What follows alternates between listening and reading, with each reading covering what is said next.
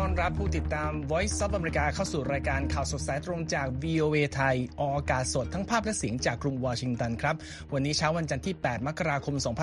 2567 ตามเวลาในประเทศไทยครับ อยู่กับผมนพรัตน์ชัยเฉลิมมงคล และคุณเยี่ยมยุทธสุทธิฉายาครับสำหรับหัวข้อข่าวที่น่าสนใจในวันนี้สื่ออัลจาซีราประนามการโจมตีของอิสราเอลที่สังหารนักข่าวไปสองราย รัสเซียระดมเพิ่มทรัพยากรและบุคลากรกองกำลัง National Guard สมแดงยิงปืนใหญ่ใส่ใกล้ชายแดนเย้ยความสามารถทางทหารสมขาว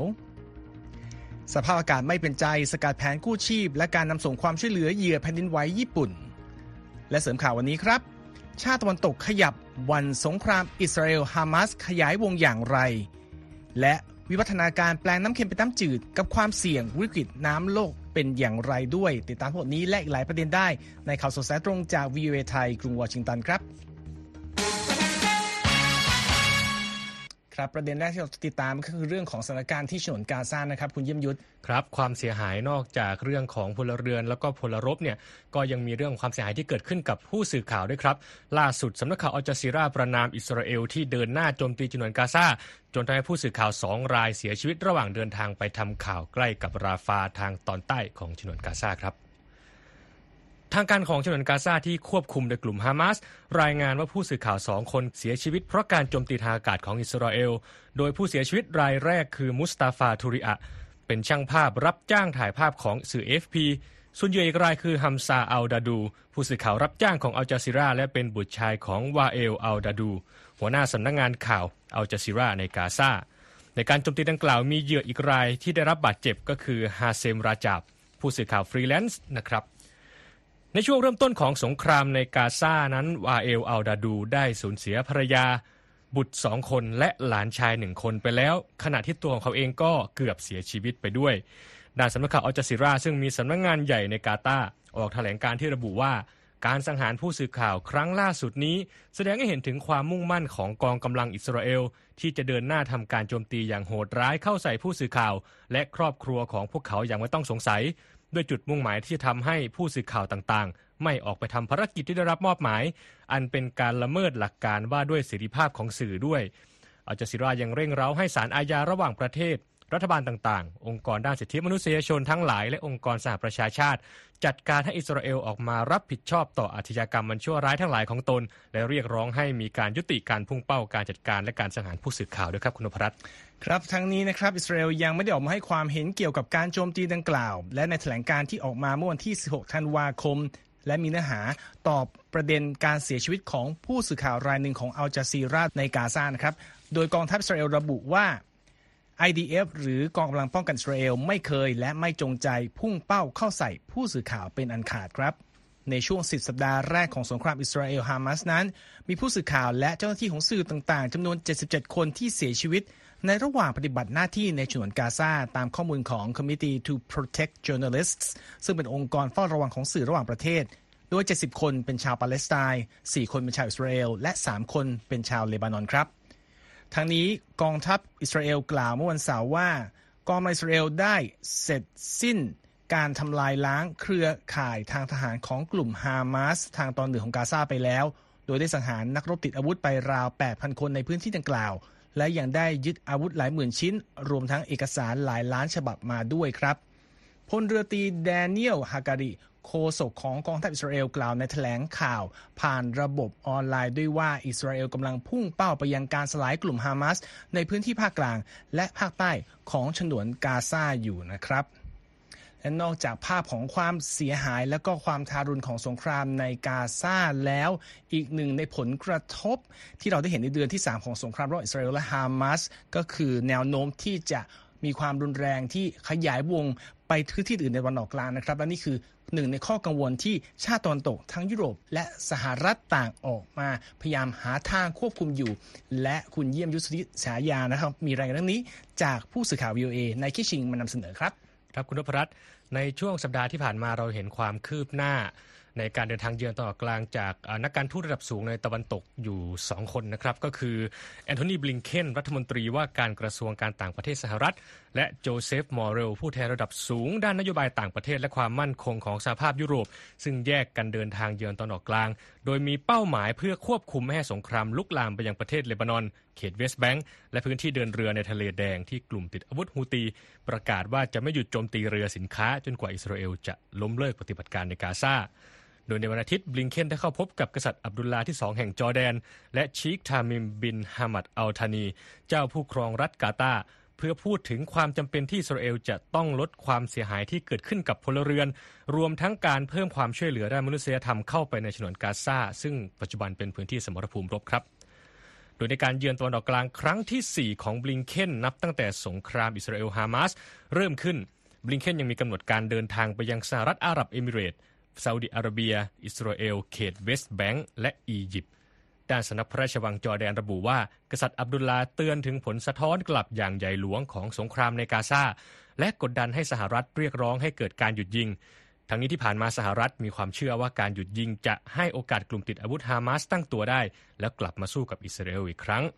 โดยบลิงเคนยังได้เดินทางไปกรุงอัมมาน ซึ่งเป็นเมืองหลวงของจอแดน เพื่อเยี่ยมเยือนโกดังของโครงการ World Food Program ซึ่งเป็นจุดที่นำปัจจัยความช่วยเหลือทางมนุษยธรรมมาจัดเก็บก่อนส่งไปที่ฉนวนกาซาลองไปฟังเสียงของบลิงเคนระหว่างเยือนพื้นที่ดังกล่าวกันครับ Uh, the situation for men, women, and children uh, in Gaza remains dire.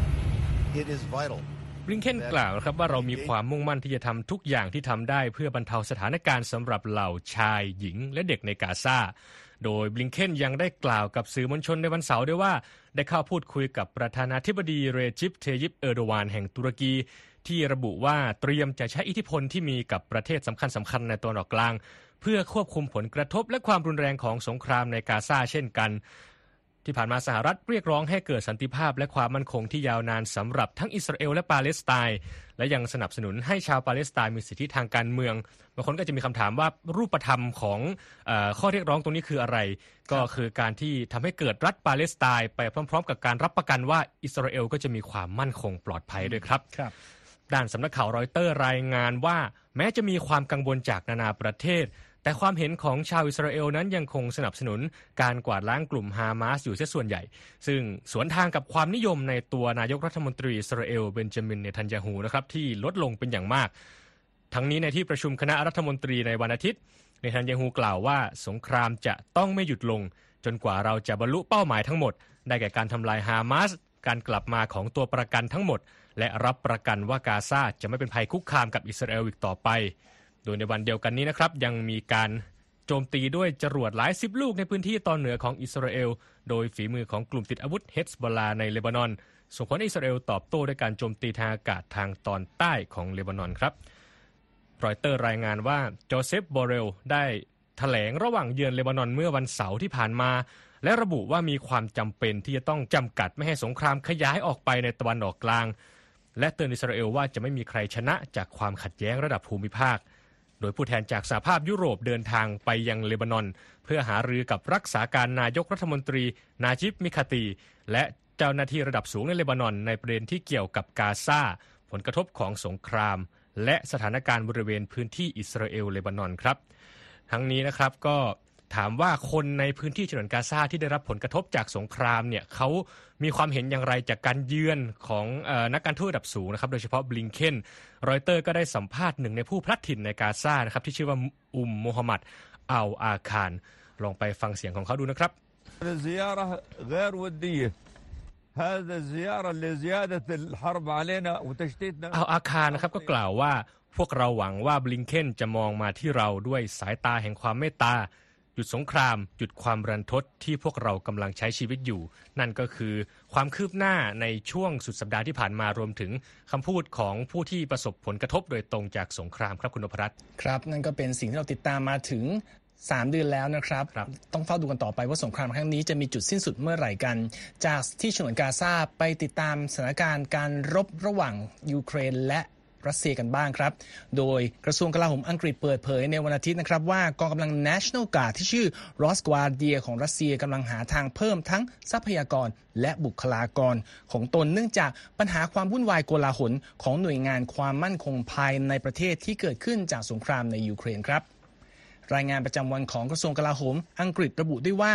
มีสมาชิกบางส่วนขององค์กรทหารรับจ้างแวกเนอร์ ได้ย้ายมาอยู่ในสังกัด รอสกวาร์เดีย ตั้งแต่เมื่อเดือนตุลาคมที่ผ่านมานะครับ คุณเยี่ยมยุทธครับก่อนที่สมาชิกกลุ่มแบ่งแยกดินแดนดอแนตสก์ที่ชื่อกองพันสาธารณรัฐประชาชนวอสต็อกก็ย้ายตามมาในเดือนนี้ รายงานนี้ยังเปิดเผยได้ว่ากลุ่มมอสโกได้พยายามทำการสลายกลุ่มที่ชื่อคัสคาร์ ที่เป็นกลุ่มที่จัดตั้งในเขตปกครองดอแนตสก์ของยูเครน เป็นกลุ่มที่แยกตัวไปดำเนินปฏิบัติการของตนเอง แล้วก็มีความเชี่ยวชาญด้านปฏิบัติการโดรน พร้อมจะดึงบางส่วนของกลุ่มนี้ให้มาขึ้นตรงกับกองกำลัง National Guard r o s g w a d i a ด้วย อังกฤษให้ความเห็นนะครับว่าการเคลื่อนไหวต่างๆ ของรัสเซีย รวมทั้งการที่มอสโกเพิ่งจัดสรรอาวุธหนัก ให้แก่กองกำลัง National Guard นี้เมื่อฤดูร้อนที่ผ่านมา น่าจะเป็นตัวบ่งชี้ถึงการเพิ่มประสิทธิภาพของการรบของรัสเซียอย่างมีนัยยะสำคัญนะครับ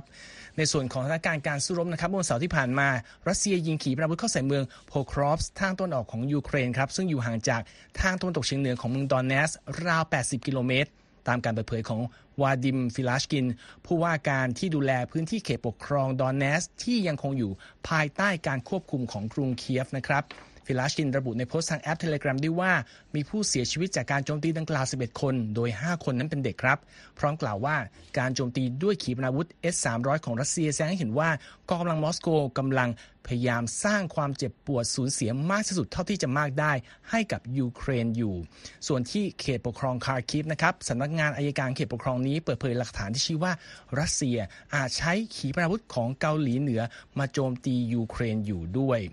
ขณะเดียวกันในวันเสาร์นะครับ สื่อแทสของรัสเซียรายงานว่าอันเดรเบลูซอฟรองนายกรัฐมนตรีคนที่หนึ่งได้เปิดเผยว่ารัสเซีย มีแผนที่จะผลิตโดรน ให้ได้ปีละกว่า 32,000 ลำภายในปี 2030 ครับ โดยจำนวนนี้ก็คิดเป็น 70%ของโดรนในคลังของประเทศ เบลูซอฟกล่าวด้วยว่ารัสเซียจะเป็นผู้ให้การสนับสนุนทางการเงิน กับโครงการระดับชาตินี้ด้วยงบ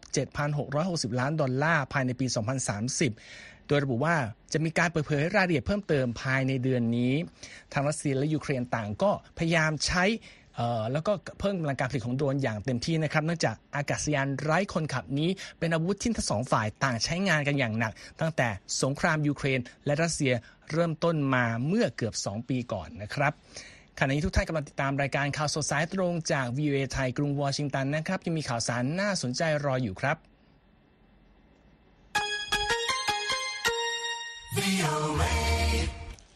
ไปดูสถานการณ์การพยายามกู้ชีพและส่งความช่วยเหลือให้กับเหยื่อของแผ่นดินไหวครั้งใหญ่ที่ญี่ปุ่นกันนะครับ โดยทีมกู้ชีพของญี่ปุ่นยังทำงานอย่างยากลำบาก ในพื้นที่ภาคตะวันตกของประเทศท่ามกลางหิมะที่ตกหนักต่อเนื่องนะครับ หลังเกิดแผ่นดินไหวรุนแรงเมื่อวันที่ 1 มกราคมที่ทำให้มีผู้เสียชีวิตแล้วอย่างน้อย 126 คนนะครับ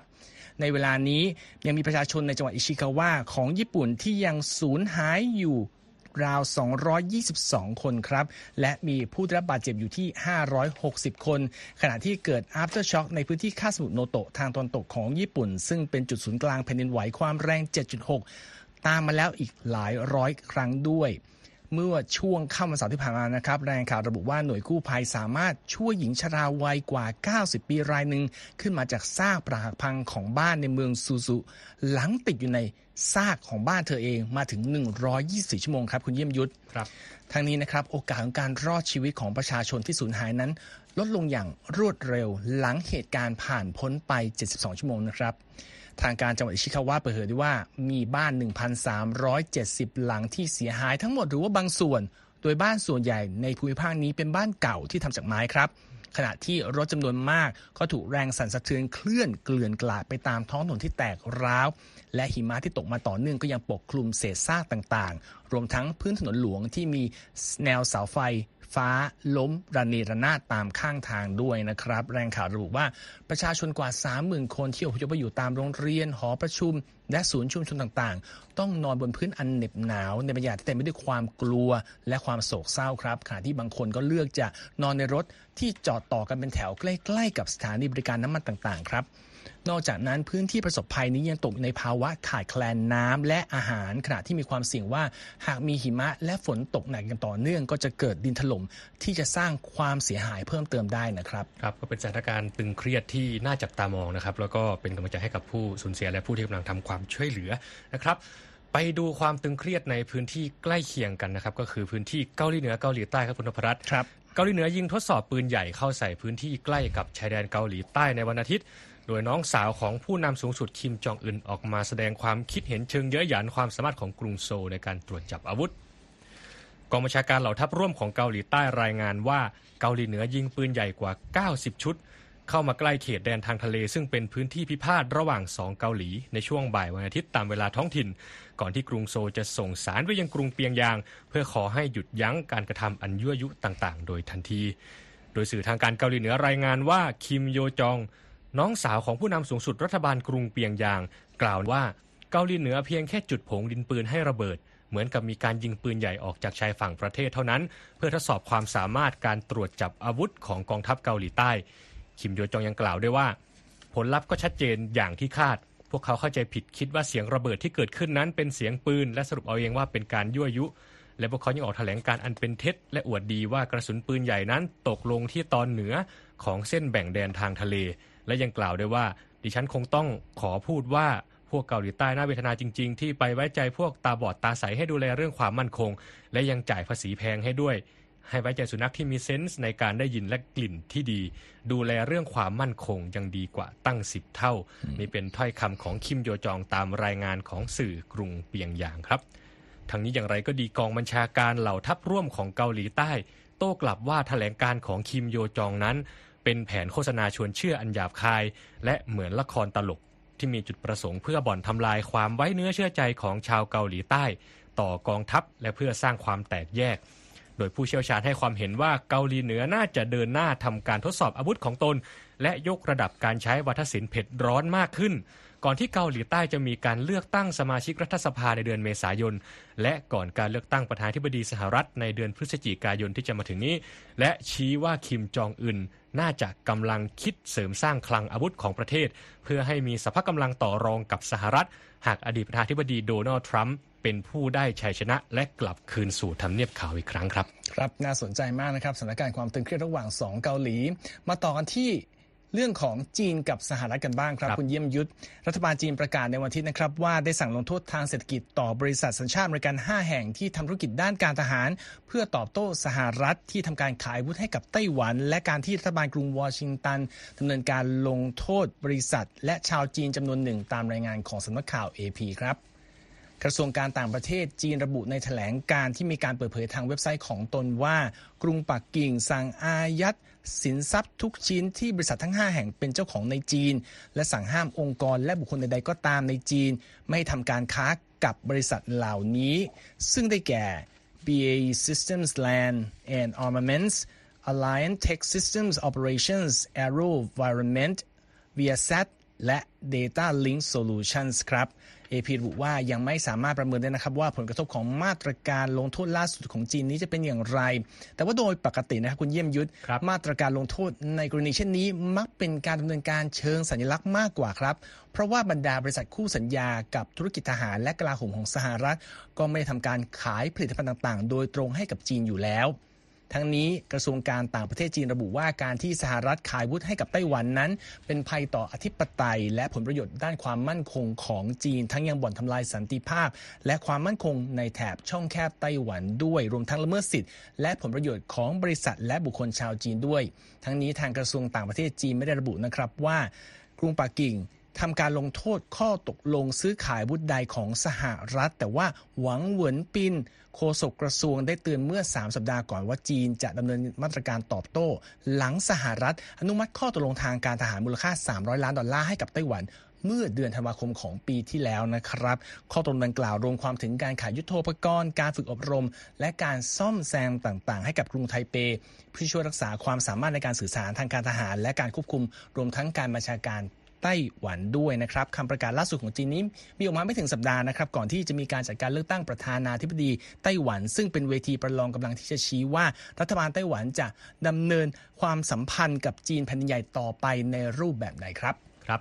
จากเรื่องของการเมืองเราไปดูเรื่องวิทยาศาสตร์นะครับเรื่องนี้เหตุเกิดในอินเดียครับคุณนพรัตน์ครับอินเดียประสบความสำเร็จทางอวกาศอีกครั้งหลังสามารถส่งยานอาทิตยา L1 เข้าสู่ตำแหน่งประจำการที่อยู่ห่างจากโลกประมาณ1ล้าน5แสนกิโลเมตร เพื่อสำรวจดวงอาทิตย์เป็นเวลา 5 ปีครับ องค์การวิจัยอวกาศอินเดีย หรือ Indian Space Research Organization เปิดเผยว่ายานอาทิตยา L1 ที่ถูกยิงขึ้นสู่อวกาศ เมื่อ 2 กันยายนที่ผ่านมา ได้เข้าสู่วงโคจรอันเป็นจุดหมายปลายทางแล้ว โดยใช้เวลาเดินทางทั้งสิ้น 4 เดือนครับ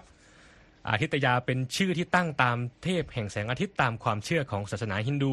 ส่วน L1 ก็มาจากจุดลากรานช์ที่ 1 ซึ่งเป็นพื้นที่ที่อยู่ระหว่างโลกและดวงอาทิตย์ ที่ยานสำรวจจะใช้เป็นที่ตั้งระหว่างการปฏิบัติการ ซึ่งจุดนี้นะครับจะเป็นจุดที่เห็นดวงอาทิตย์ได้อย่างชัดเจน โดยไม่มีอะไรบดบัง แล้วก็เห็นชัดแม้กระทั่งในเวลาที่มีสุริยุปราคาครับ โดยภารกิจของอาทิตยา L1 คือการศึกษาดวงอาทิตย์เป็นเวลา 5 ปี เพื่อสร้างความเข้าใจในสภาพอากาศของอวกาศในพื้นที่ที่อยู่ระหว่างโลกและดวงอาทิตย์ ซึ่งมีความสำคัญต่อการปกป้องดาวเทียมและยานอวกาศชนิดอื่น อ้างอิงตามข้อมูลของนักวิทยาศาสตร์ด้านอวกาศ นอกจากนั้นยังมีการคาดการณ์ว่ายานดังกล่าวจะสามารถเตือนภัยจากพายุอวกาศที่สามารถส่งผลกระทบต่อโลกได้นะครับในแง่ของการรบกวนการทำงานของดาวเทียม และการสื่อสารทางวิทยุ ความสำเร็จนี้ทำให้อินเดียกลายเป็นอีกหนึ่งชาติ ที่มีภารกิจสำรวจดวงอาทิตย์ ซึ่งก่อนหน้านี้มีเพียงสหรัฐนะครับโดยองค์การบริหารการบินและอวกาศแห่งชาติหรือนาซาองค์การอวกาศยุโรป ญี่ปุ่น แล้วก็จีนครับที่สามารถประสบความสำเร็จไปสำรวจมีภารกิจสำรวจดวงอาทิตย์เช่นนี้ได้ โดยชัยธัญญากิรี รองศาสตราจารย์ด้านวิทยาศาสตร์ สิ่งแวดล้อมที่ FLAME University เมืองปูเน่กล่าวว่าการที่ยานดังกล่าวไปถึงจุดหมายปลายทาง แสดงให้เห็นถึงศักยภาพของอินเดียในการเดินทางจากวงโคจรโลกไปหลายล้านกิโลเมตร มันคือศักยภาพที่ไม่กี่ประเทศสามารถทำได้ และเมื่อเดือนกันยายน 2023 ที่ผ่านมา อินเดียเป็นประเทศแรกที่สามารถส่งยานอวกาศไร้คนขับลงจอดบนขั้วใต้ของดวงจันทร์ได้สำเร็จเป็นชาติแรกครับคุณอภรัตครับทุกท่านสามารถกลับไปอ่านรายงานฉบับนี้และข่าวอื่นของเราได้ที่เว็บไซต์ของเรานะครับ v a t h a i c o m และรอรับอัปเดตผ่านทาง Facebook Instagram X และ YouTube v a t h a i รวมทั้งกลับไปฟังย้อนหลังได้ที่ Spotify v a Thai ครับ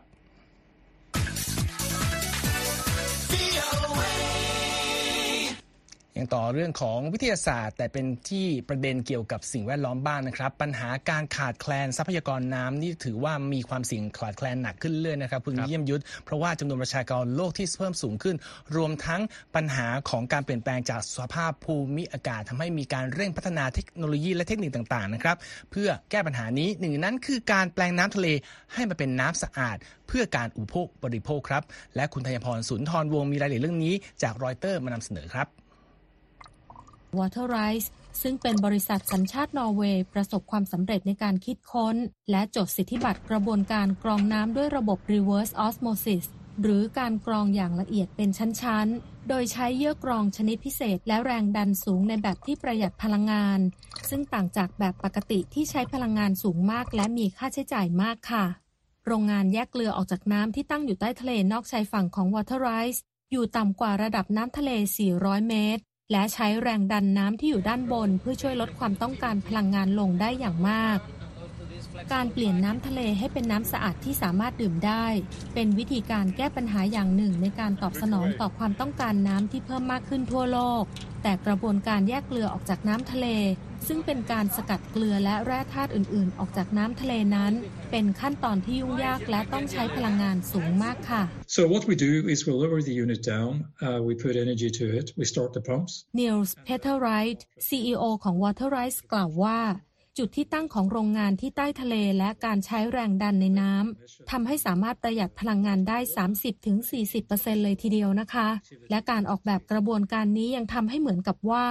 นี่ไม่ใช่การดันน้ำผ่านเยื่อกรอง แต่เป็นการดึงน้ำออกมามากกว่าด้วยค่ะ ปัจจุบันโรงงานแยกเกลือออกจากน้ำที่มีการทำงานสมรรถนะสูงระดับต้นๆของโลกนั้น ส่วนใหญ่ตั้งอยู่ในแถบตะวันออกกลาง ที่ซึ่งพลังงานมีราคาถูกกว่า และกฎระเบียบด้านสิ่งแวดล้อมมีความละหลวมกว่าในประเทศอื่นๆ ค่ะ บริษัท Waterrise เปิดเผยว่าเทคโนโลยีของตนช่วยลดความจำเป็นในการใช้ที่ดินตามชายฝั่งได้มากถึง 90% และลดการใช้พลังงานได้มากถึง 40%ซึ่งส่งผลให้การปล่อยก๊าซคาร์บอนไดออกไซด์ลดลงไปด้วย ขณะที่การมีโรงงานใต้ทะเลที่ระดับความลึก 400 เมตร ยังสร้างผลกระทบต่อสิ่งมีชีวิตในทะเลในระดับที่ต่ำกว่าใครด้วยค่ะ ในการทำงานของโรงงานที่ Waterise ออกแบบมานี้ มีการเชื่อมต่อโมดูลใต้ทะเลกับพื้นดินด้วยสายเคเบิลที่ให้พลังงาน และใช้ในการสื่อสาร และมีการต่อท่อส่งน้ำจากก้นทะเลมาสู่พื้นดิน ซึ่งโดยปกติแล้วจะสามารถผลิตน้ำจืดได้ถึงวันละ 50 ล้านลิตรเลยทีเดียวค่ะ เราคงปฏิเสธไม่ได้นะคะ ว่ามลพิษที่เพิ่มสูงขึ้น ภาวะแล้งที่รุนแรงขึ้นเป็นประวัติการณ์และชั้นหินอุ้มน้ำใต้ดินที่หดตัว คือส่วนหนึ่งของปัจจัยสำคัญที่ทำให้โลกเราเผชิญกับภาวะล่อแหลมของวิกฤตน้ำในเวลานี้ค่ะ และเมื่อสถานการณ์เลวร้ายลง ผู้คนระบบนิเวศ และเศรษฐกิจ คือฝ่ายที่จะต้องรับภาระและผลกระทบที่หนักหน่วงขึ้น ทั้งนี้ข้อมูลล่าสุดจากสถาบันทรัพยากรโลกประมาณการว่าหนึ่งในสามของผลิตภัณฑ์มวลรวมภายในประเทศทั่วโลก มีแนวโน้มที่จะต้องเผชิญกับแรงกดดัน จากวิกฤตด้านน้ำในระดับสูงขึ้นภายในปี 2050 นี้แล้วค่ะ ธัญพร สุนทรวงศ์ VOA ภาคภาษาไทย กรุงวอชิงตันค่ะ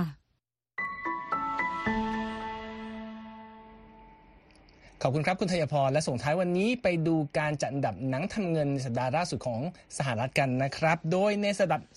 อันดับหนึ่งนะครับสัปดาห์นี้ยังคงเป็นภาพยนตร์วองก้านำโดยหนุ่มหน้ามน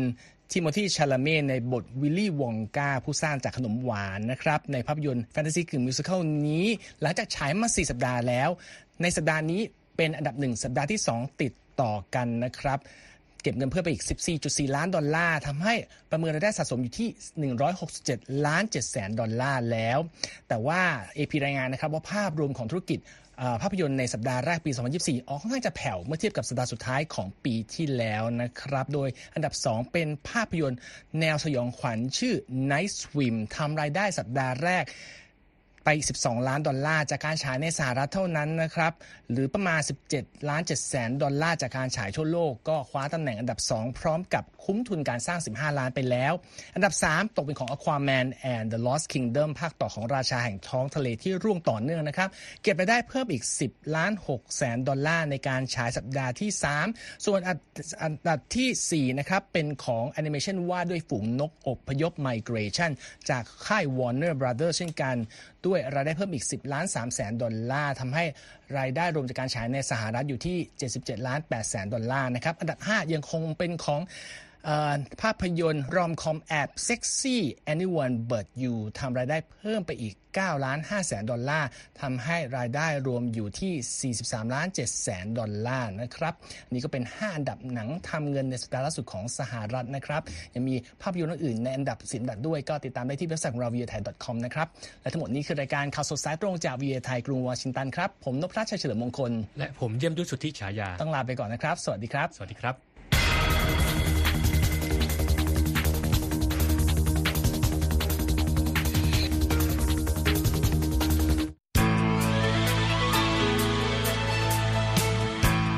ครับ และที่จบไปเป็นรายการจาก VOA ภาคภาษาไทย รายงานสดส่งตรงจากกรุงวอชิงตัน ประเทศสหรัฐ คุณผู้ฟังสามารถติดตามข่าวสารจากทั่วโลกได้ในทุกที่ทุกเวลา ที่เว็บไซต์ voa thai com รวมถึงทุกช่องทางในโซเชียลมีเดีย Facebook YouTube Twitter และ Instagram เริ่มต้นวันด้วยการอัปเดตข่าวสารจากทั่วโลก ผ่านรายการข่าวสดสายตรงจาก VOA ภาคภาษาไทย และสุดสัปดาห์กับ VOA ทั้งยังเรียนรู้เรื่องราวทางวัฒนธรรม และไลฟ์สไตล์ ผ่านรายการภาษาอังกฤษแบบอเมริกันของเรา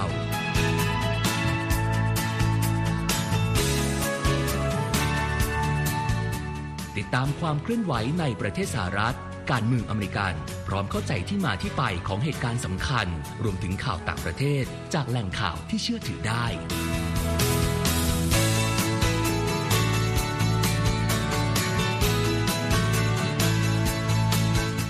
นอกจากนี้ VOA ยังมีบทสัมภาษณ์และคอนเทนต์แบบ Exclusive จากบุคคลที่น่าสนใจหลากหลายวงการ และยังมีเรื่องราวของคนไทยในประเทศสหรัฐอีกด้วย